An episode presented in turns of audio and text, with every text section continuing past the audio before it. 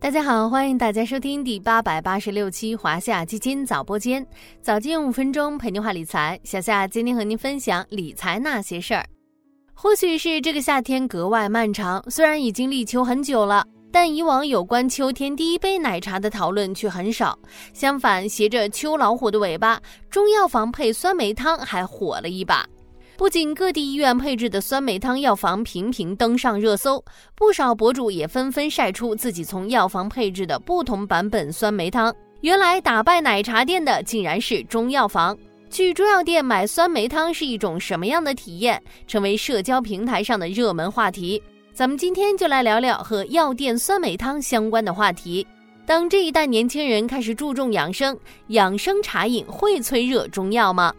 不知道大家有没有自己熬过酸梅汤？小夏家从小就是自己熬，在药店配一些乌梅、山楂、陈皮、甘草、冰糖，小时候放在砂锅里，现在放在养生壶里煮一煮，煮好了撒上糖桂花，放进冰箱一会儿，酸酸甜甜，冰冰凉凉，一口喝下去，消食开胃，生津止渴，那舒爽的感觉并不输冰可乐、冰西瓜。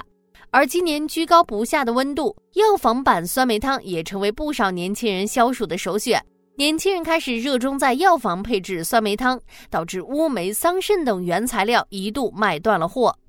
为什么年轻人开始热衷自己煮酸梅汤了？没有添加剂和养生还是主要原因。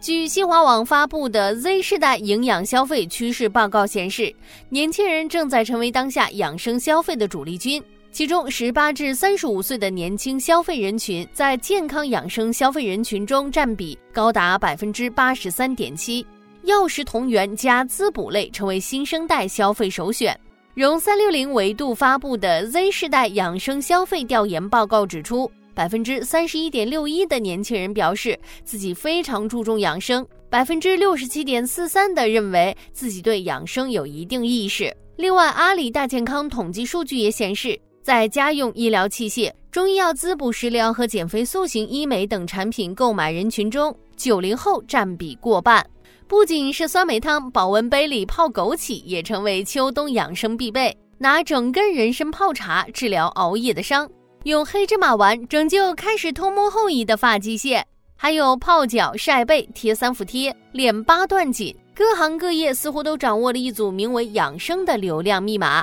当年轻人扛起了养生大旗，当跑中药房成为当代年轻人社交圈的新宠，中药行业会不会迎来新一轮发展良机呢？从行业本身景气度来看，今年上半年中药板块整体业绩实现高增长，经营趋势表现一致向好。根据天风证券统计，上半年中药板块合计六十三家上市公司，整体营业收入同比增长百分之十四点五四。规母净利润同比增长百分之四十一点五五，扣非规母净利润同比增加百分之三十四点六五。中药公司通过内部架构调整、营销改革、产品拓展等变化带来的边际改善有望持续兑现。